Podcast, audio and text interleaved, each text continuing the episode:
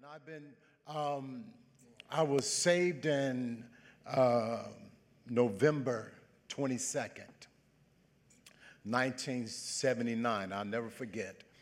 Um, I was at the verge of getting ready to, to be a cocaine dealer. And I mean, I was right there. I was knocking at the door.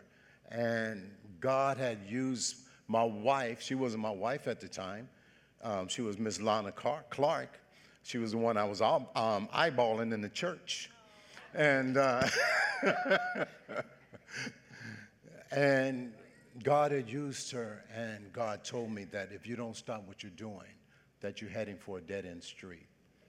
And I was raised in the church. And, and one thing that I, that I did know is that you don't play with God. You don't, you don't play with God. And, and something just hit me in my spirit. Something just hit me in my spirit. And I knew that what God was telling me was true. And it was a Thanksgiving night. Some of you was, some of you was there. My, my sister right here, and a lot of you here that was, um, was there. We had a revival. And um, I can't tell you what the preacher preached about. Um, but all I know is I went down on my knees when he had altar call. I went down on my knees and I asked God, I, and I was 22 years old. And I said, Lord, if you spare my life, I will run for you for the rest of my life. And I've been running ever since. and it's so wonderful. It's so wonderful. The change is so wonderful. And a lot of people, a lot of people, and I was told, well, you can't stay saved out of fear, you know, because you gave your life to God because you were scared to die. But one thing about God is He does things in a mysterious way he took the fear that I had, and once I accepted him my, as my Lord and my Savior, he took that fear and he turned it into a love in which I've never felt before in my life, brother. I never felt that type of love in my life. And it gave me a desire and it, and it, and it, and it made me want to serve him.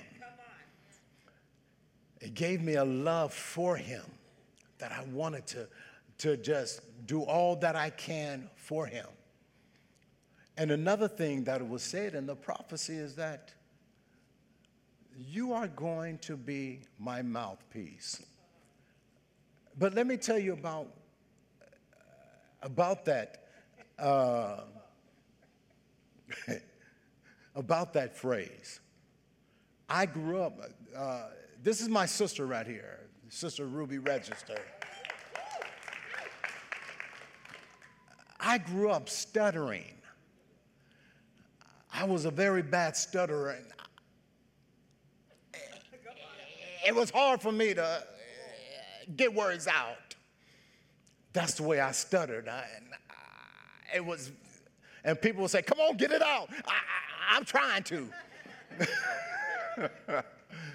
but once I got saved and filled with the Holy Spirit, something transpired something transpired in, inside me that every time I got up to preach, it was, there was no stuttering. And every time I, I, I started witnessing to people, there was, there was no stuttering. And every time I got down on my knees to pray, there was, there was no stuttering.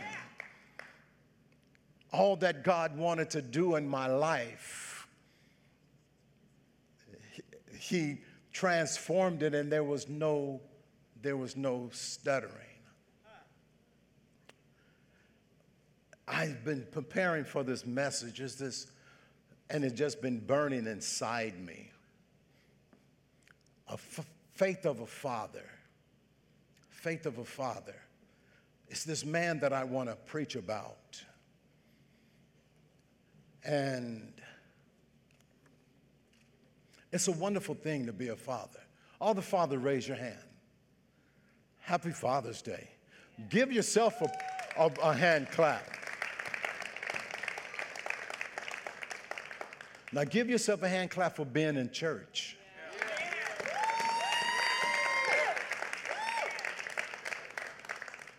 Don't you know how many fathers are not in church? See, you're about to have me cry already.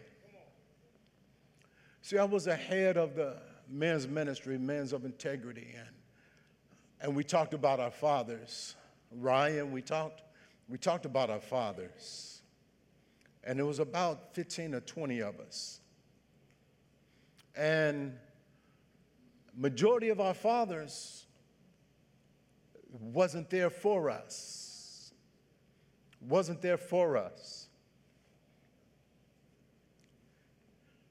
But yet, God had changed a generation of men to make sure that they're there for their children. See, you have the type of fathers, I was praying over this, you have the, the type of fathers that are no shows. You, they never seen their children, they never been with their children, they don't know who their children is. And then you have the type of fathers that are evolving doors. They're just in and out of their children's life. They're just like a revolving door. And then you have the type of father I call the Garfield father. Garfield the cat, just sit around and just don't do anything. And then you have the type of fathers who is involved in their children's life. My father passed away when I was four years old, so I didn't know him. I didn't know, Brother Chris, what made him laugh. I didn't know what made him cry. I didn't know what his favorite color was. I didn't know what his favorite food was. I didn't know him at all. And then my mother got married to a man, Mr. E.B. Gibson, which is my brother's father and I got to know him very well. And when I got married um, to my lovely wife and we had our first child, my brother, I said, I want to make sure that my children know who I am. I want them to know what makes me cry. I want them to know what makes me happy. I, I want them to know what my favorite color is. I want them to know what my favorite food is. If I ask any of them right now, they know exactly those, those things.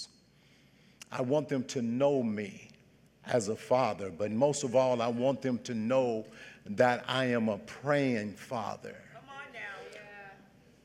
I want them to know that daddy might not be there for you all the time, 24 hours a day, but he knows a father who yeah, is. Yeah, yeah. I want them to know that, that their dad is a true man of God. I want my children to know that I'm not going to play two sides of the fence. I'm not, I'm not going to party on Friday and be in church on Sunday. I want them to know that that their father is not the type of father who's going to beat up on their mother on Saturday and then be in church lifting his hands on Sunday. I want them to know that a true man of God takes care of his wife. I want them to know that a true man of God takes care of his children. Pastor, Pastor Keenan, I'm, I'm, I'm sorry. I'm apologize right now because I know that my daughter is a spoiled rotten. And I hand her off to you, but I want her to know that this is the way a man supposed to treat a queen. If you can't treat my daughter the way that I treat her, you do not deserve to have her.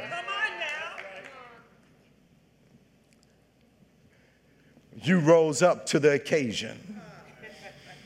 And my son-in-law David, he's not here, but I, I apologize. David, if you if you are watching, I apologize to you. Because I also raised my daughters, Brother Jeff, that to have your own. You don't have to depend on a man to give you things. have your own job, have your own car, have your own bank account, have your own um, house if you are if you are alone because so happens if the enemy try to hook you up with somebody bad and they and they and they try to kick you out your house i want you to just wave your hand goodbye and say i go to my own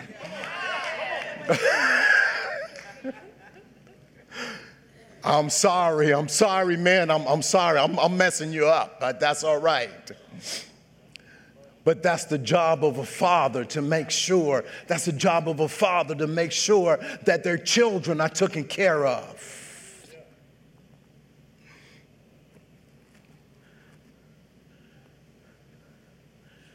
This is the type of father that this man I'm getting ready to, to talk about that as, as soon as Jesus crossed over the, Gal- the Sea of Galilee, after he'd cast out demons out of a man, he crossed back over to the Sea of, of Galilee. And a whole crowd thronged him and, and was around him. I'm talking about thousands of people. I'm not talking about a few hundred like in here. I'm talking about thousands of people were around him and his, his disciples had all of a sudden, they had such an experience on the other side of the sea, Brother Ryan, that just opened their, just blew their minds when Jesus cast out over 2,000 demons out of one man. Could you imagine being the disciple there? You're hearing a man talk, and he's saying, Jesus, what do you have to do with me? And Jesus was just sitting there, and Brother Keenan, the Bible says that Jesus told, told the demons to leave that man, be cast out of that man. But before you get cast, be cast out, he says, Tell me your name. My name is Legion because we are many. The key to the story is that one demon was talking as if there was only one of them in. But when Jesus asked for his name, he said that my name is Legion, for we are many. That's the way that the enemy works. The enemy think the enemy will have you thinking that he is working on one thing, but actually he's working on many things in your life. So he had to open the disciples' eyes to, to let them see that it's more than just one demon in this man. There's many of them. So the disciples got in the boat, went to the other side. Nobody said nothing to Jesus at that time. They went to the other side. And as soon as they came to the other side, they see this man. When the demon possessed man came to Jesus, he fell down on his knees, Brother Jack. As soon as he saw him, he fell down on his knees. Either the demon drove him to his knees because he recognized who Jesus was, or the man that was on inside of him was crying out to be delivered, and he fell down on Jesus um, at Jesus' feet. But as soon as he crossed the other side, another man comes and falls down at Jesus' feet. And Mark chapter 5, starting at the 21st verse, he says, And when Jesus had crossed again in the boat to the other side, a great crowd gathered about him, and beside, uh, he was beside the sea. Then came one of the rulers of the synagogue, Jairus by name.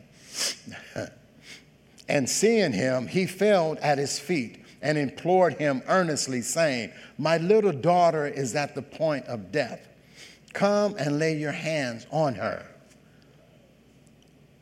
so that she may be made well and live.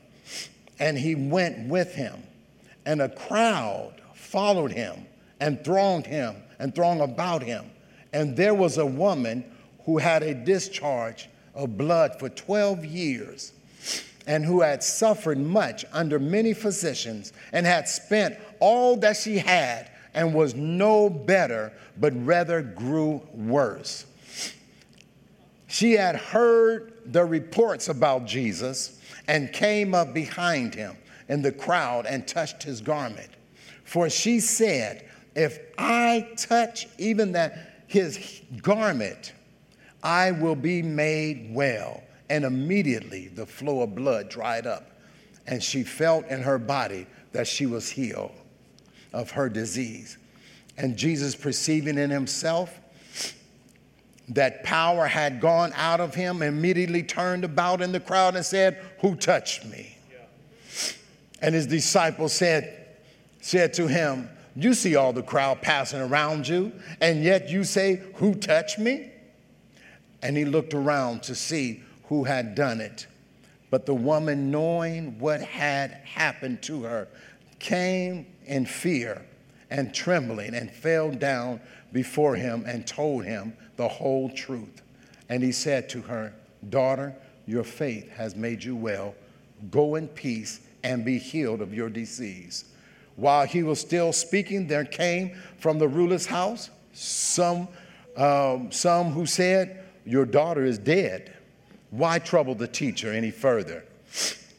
But overhearing what they said, Jesus said to the ruler of the synagogue, Do not fear only believe. And he followed. And he allowed no one to follow him except Peter and James and John, the brother of James.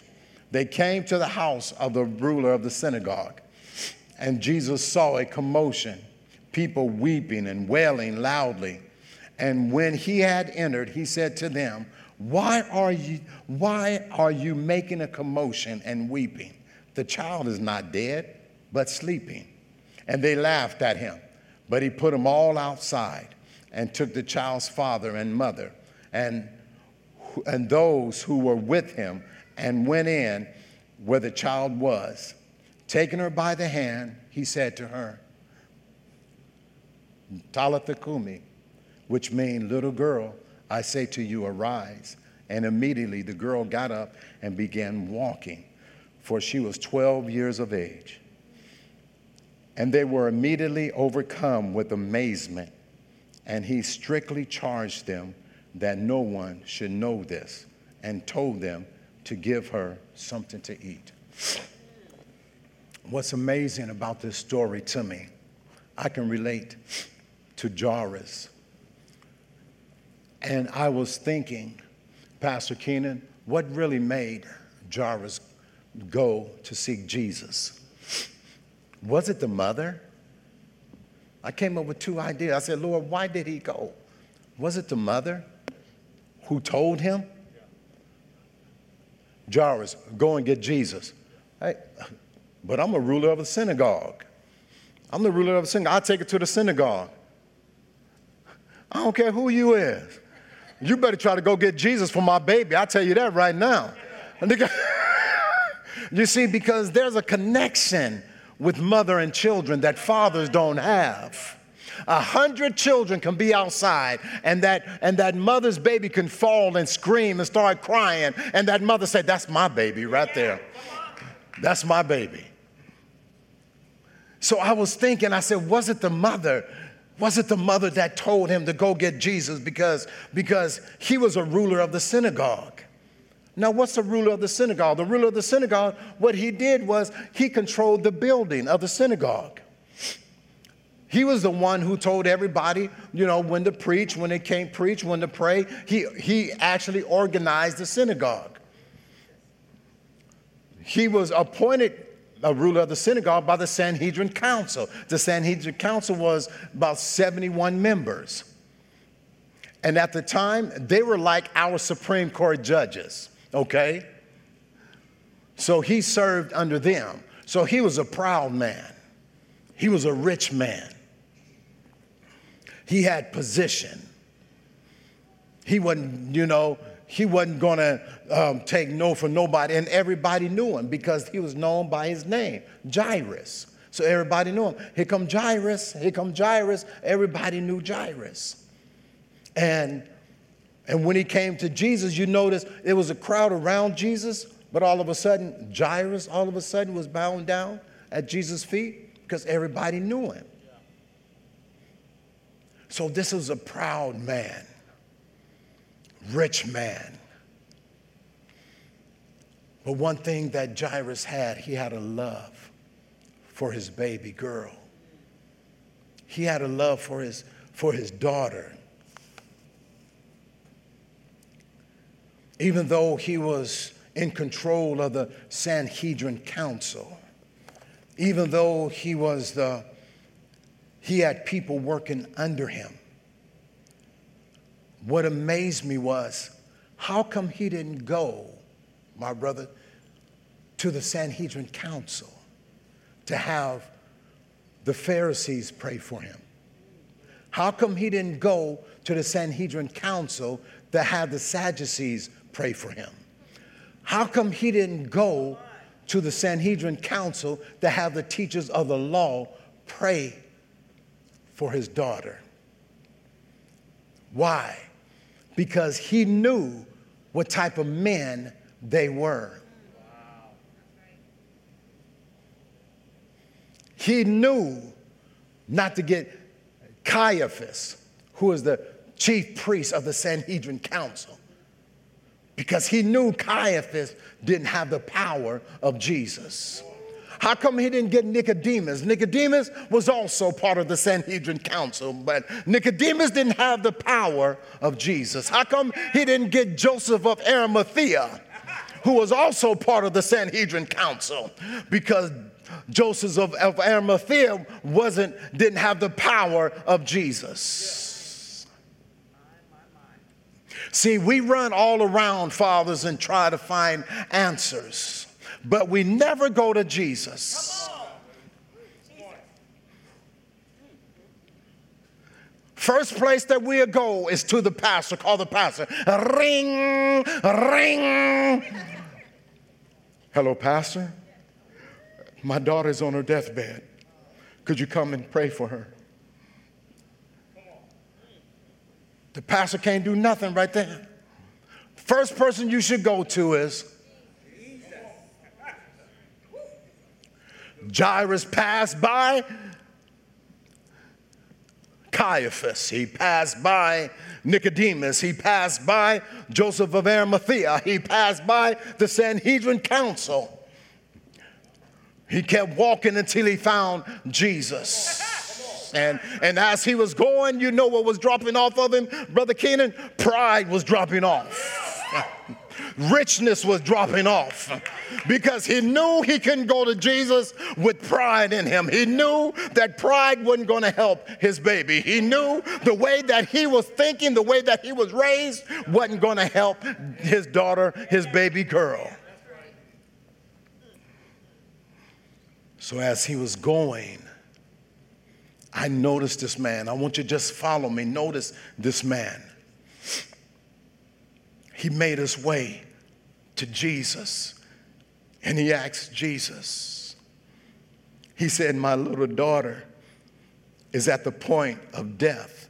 Come and lay your hand on her so that she may be made well and live. And Jesus went. Turn with me to Mark. No, excuse me. Turn with me to Acts chapter 17, verse 27.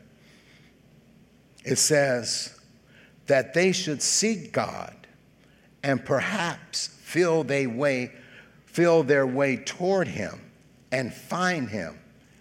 Yet he is actually not far from each one of us. Why do we call each other first to pray for each other when Acts says that God is not far from none of us? Sometimes we don't have time, Brother Chris, to call Pastor Keenan. Sometimes we don't have time to call Pastor Johnson because my baby is at the point of death.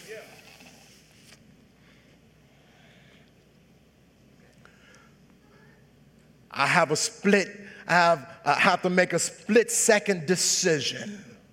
Is it the pastor or is it Jesus? Is it the pastor or is it Jesus? I have a split second to make a decision.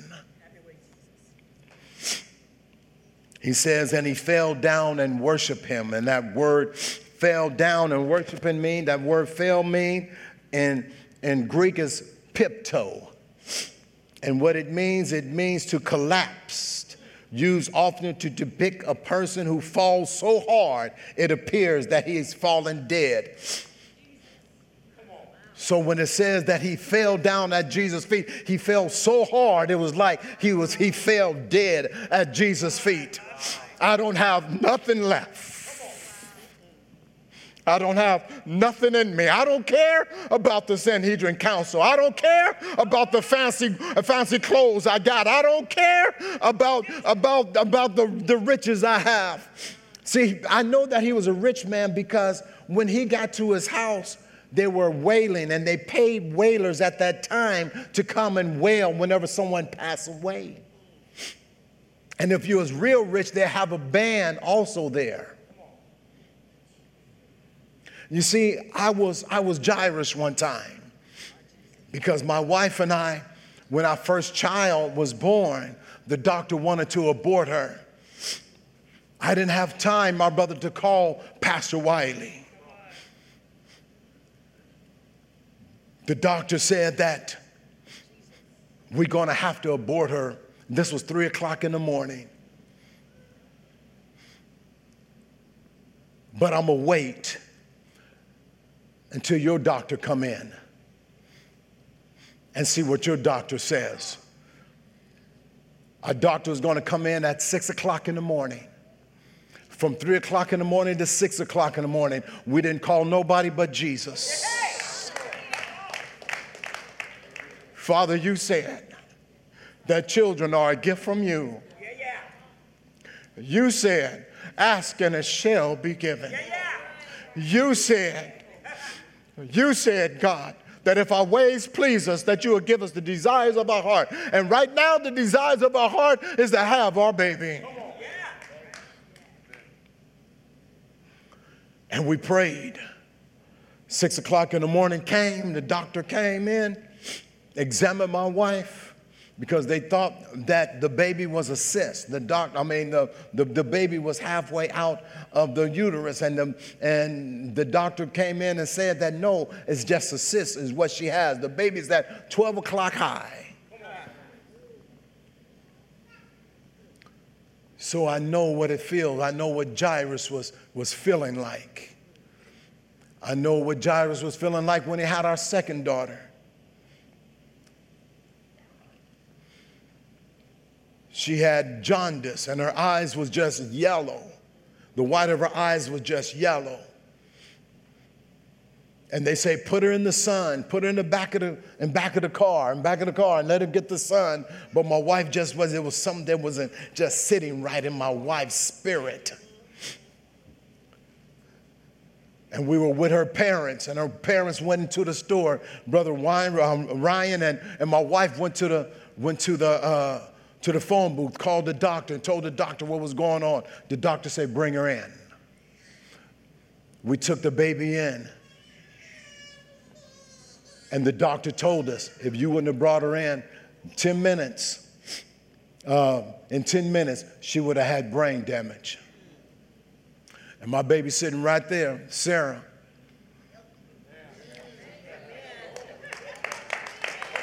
I, I know what I know what Jairus felt. I know what Jairus felt because our third daughter. What in the world, Brother Johnson? But that's the way that the enemy works. That's the way that the enemy works.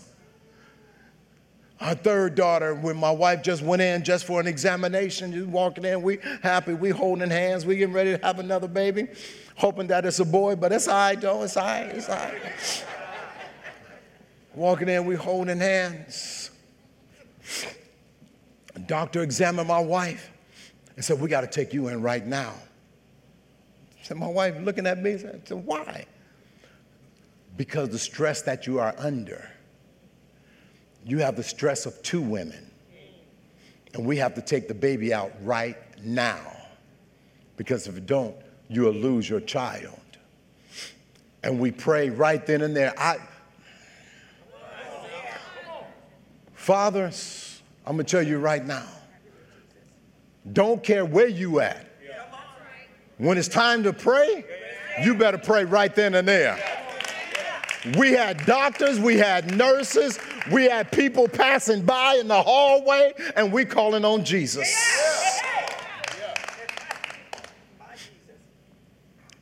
My daughter was born, and she's sitting right here.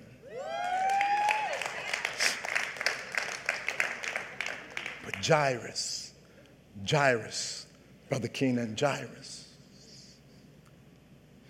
What I notice, what I notice is Jairus didn't say nothing else this whole trip. He put his petition to God. He put his petition to Jesus, Pastor Ryan, and he didn't say nothing else this whole trip. He didn't say a word. He didn't say a peep. Why? Because his faith knew. He said, I, know. Come on now. Come and lay your hand on her so that she may be made well and live. So Jesus said, Come on, let's go. And on her way, on his way,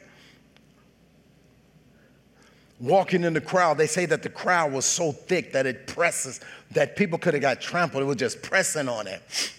Jesus all of a sudden felt something. Mm. He said, Who touched me? Disciples try to ask Martin, What you mean, who touched you? He said, Somebody, somebody touched me because I felt virtue just leave me. I felt a, a healing just leave me. Because there was a woman who had an issue of blood for 12 years, and she said to us herself, If I could just touch just the hem of his garment, I will be made well. She didn't tell nobody about the issue.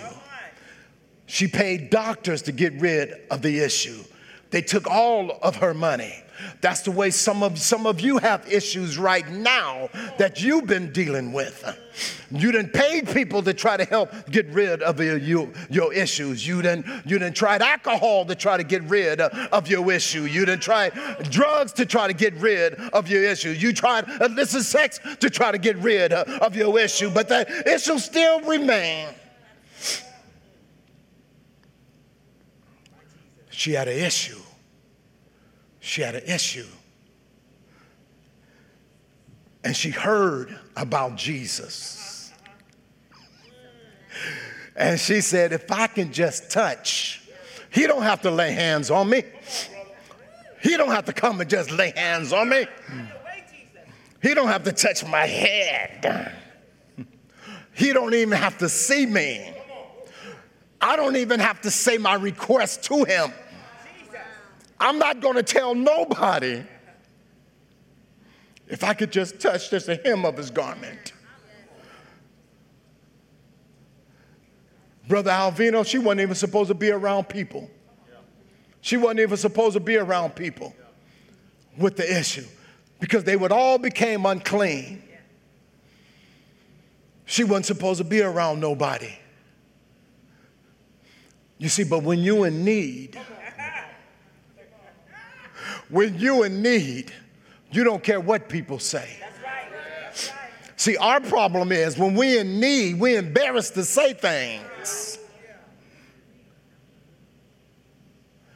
We're embarrassed to tell our, our personal problems. But Jesus is the type of person that you don't have to tell nobody about your personal problems. So all you have to do is just go to Him. If I could just touch the hem of his garment. Now, where was Jairus this whole time? Where was the father at this whole time? All of this is going on. Brother Jeff, all of this is going on. Where was Jairus? Jairus is not saying anything. Jairus is just looking, mm. What doing? It's assuring his faith. I got two more minutes. I got to get up out of here. See, I'm a long winded preacher. See, 35 minutes ain't nothing. I'm a long winded preacher. but I'm gonna get up out of here though. But Jairus is sitting the whole time just, just looking at Jesus and what's going on. And he and, and and all the time his faith is building. His faith is building. The, the whole entire time his, his faith is building. And when and when the woman was healed, they came to Jairus and said, It's too late. Your daughter's dead. It's too late. Jesus said, Don't worry about it. Just only believe.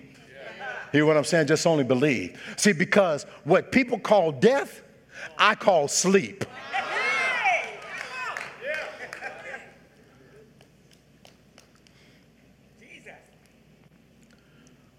That's the difference between man and God.